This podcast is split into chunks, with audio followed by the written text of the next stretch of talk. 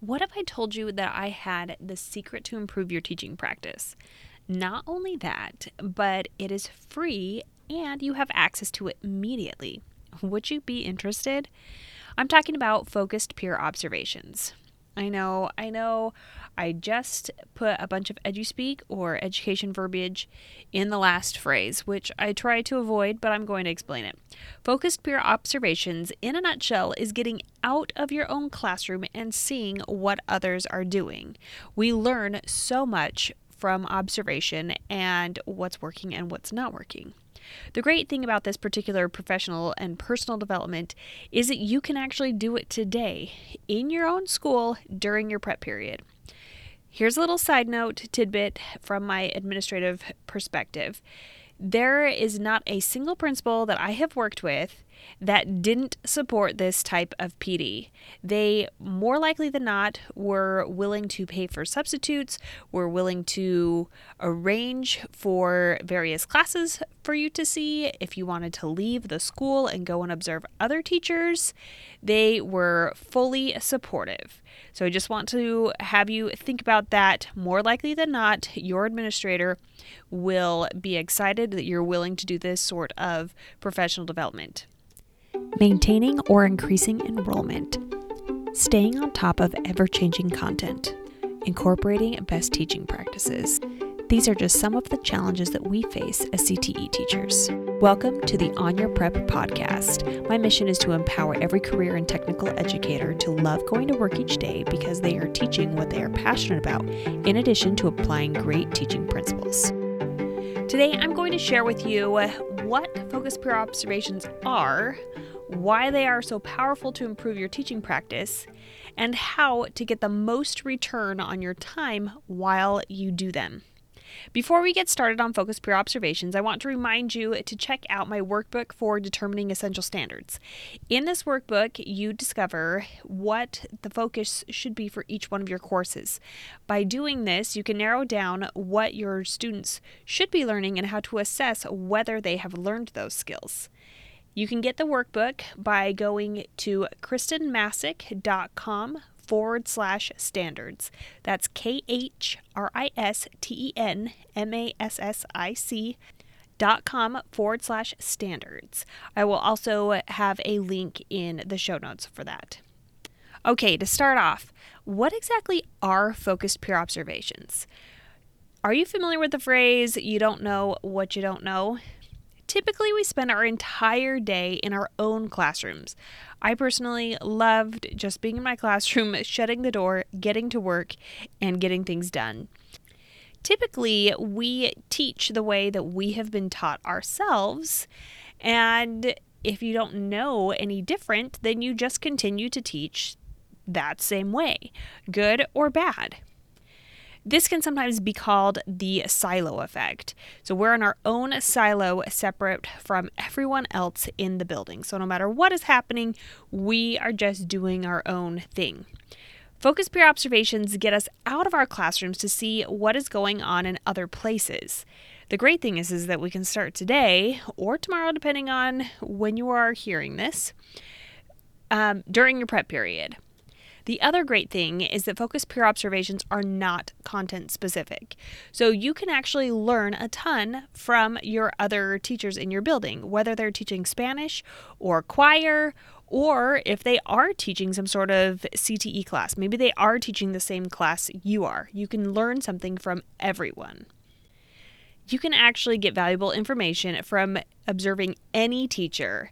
And this does include maybe your less than stellar teachers as well. There is always something to be learned. It wasn't until I observed someone else's class that I learned how to start class effectively with a bell ringer and review for the previous day.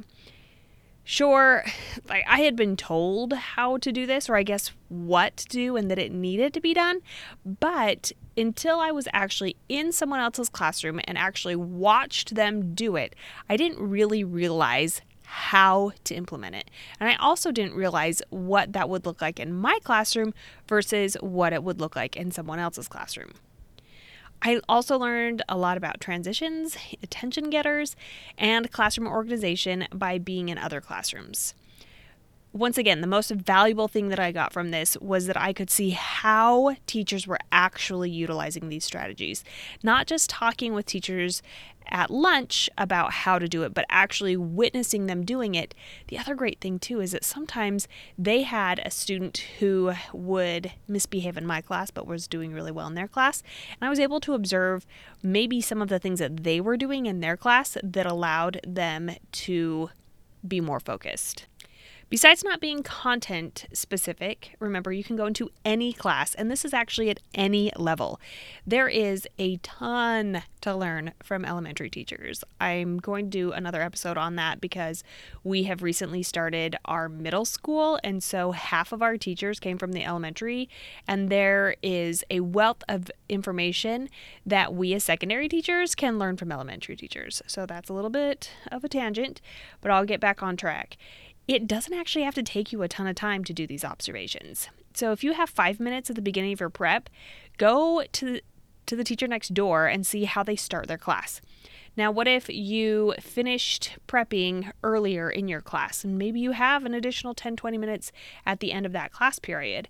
Instead of checking your email, why don't you go check out the teacher down the hall and see how they transition, maybe how they finish up their class, how they do cleanup.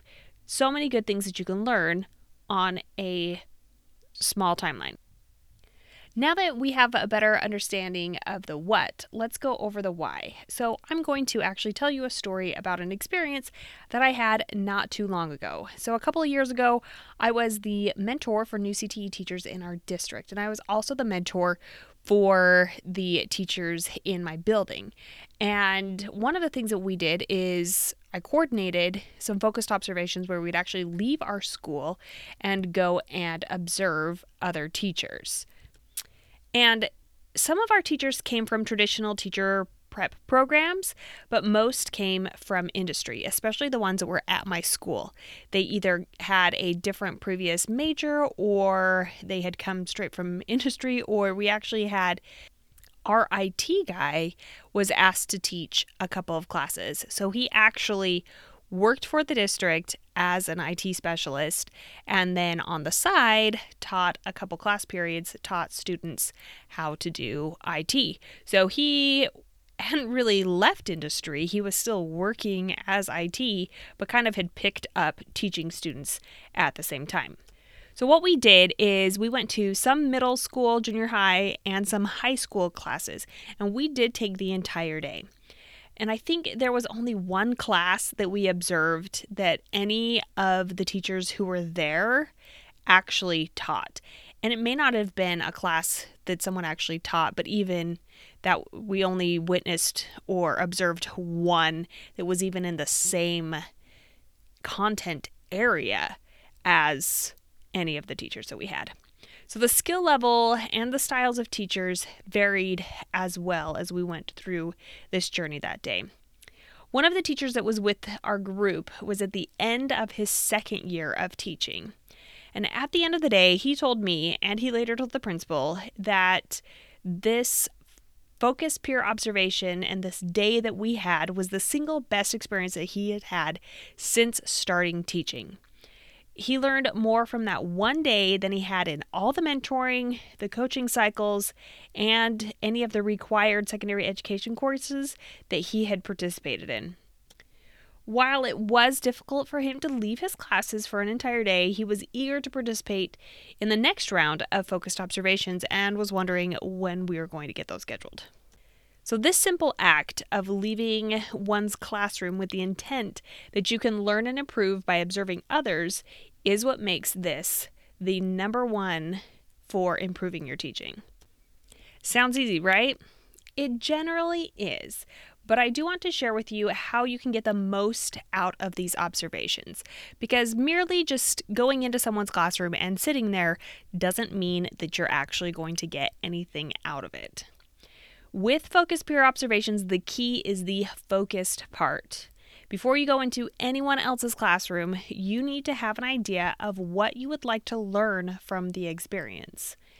Is it routines, classroom management, classroom organization, transitions, questioning? How do they use technology?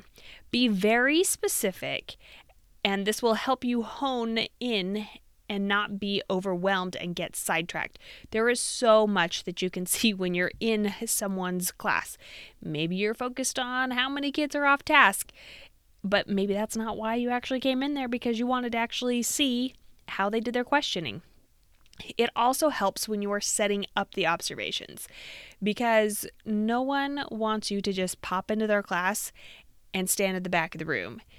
They're not going to expect it unless you talk to them beforehand.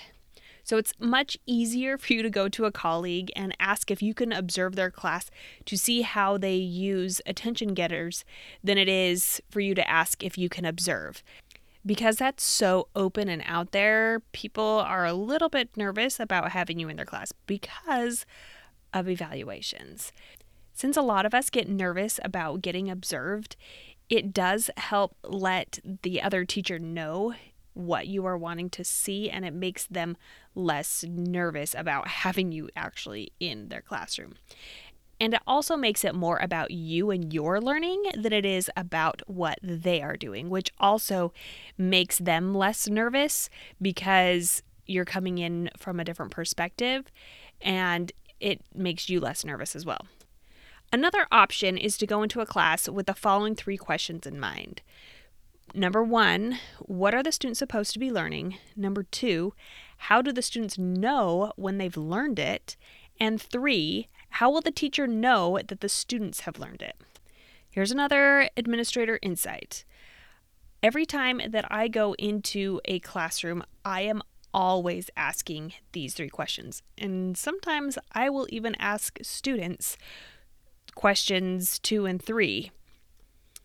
I feel that you should be able to identify these at any point during lesson.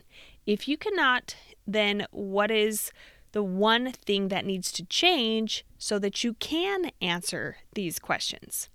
So with this particular example and these three questions, it is more about the teacher and their teaching and can seem more evaluative. Now, you don't have to tell them that that's what you're looking for when you first go in or before you go in. So maybe they think that you're actually there watching them for some other reason, because this could make them pretty nervous. Since you are there to improve your teaching, I would caution you that you won't be making any friends if you go into a colleague's classroom and then tell them how to improve their teaching. That is not your job, and don't make it your job, because once again, you won't be making any friends. Another way to get more out of your focused observations is to do them with another teacher or a mentor. So adding someone else to the conversation allows you to reflect and implement quicker. In my previous story about taking the group to observe, we would watch about 15 to 20 minutes of a class, and then we would go and debrief. We would talk about the things that we liked, didn't like, and how what we observed applied to what we were looking for. So remember, we were focusing on something specific, and each teacher was wanting to look at something specific, whether it was classroom management or questioning. And so we actually discussed that as well. How did that teacher use that skill? What did you like? What did you not like? This also allows for some accountability. So you can set a goal or decide to make a small change based on what you observed. And because you are vocalizing this to someone else, you are creating some accountability. This other person can actually follow up with you later and see how it's going. Did you try that? Did you not try that? Did it work? Did it not work? How did you change it? How does this look in your class? On a final note, sometimes it can be easier to observe teachers outside of your building. If you are nervous about observing your colleagues, talk to your principal about taking a half day or an entire day to visit classrooms at another school. I'm sure that they'll be supportive and help you out any way you can. And remember, you can always have a buddy and do this with a buddy as well to make it even more powerful. Now that we talked about the what, why, and how of focused peer observations, I want to challenge you to visit one class this week. Remember, it doesn't need to be for the entire period. 5 minutes will do. Please let me know how it goes with a DM on Instagram, or send me a message on Facebook or LinkedIn. And on all of those sites, you can find me with Kristen Massick, KristenMassick. I hope to hear from you, and if you found this valuable, please subscribe, give me a rating on whatever platform you listen to podcasts, and share it with a friend. Until next week.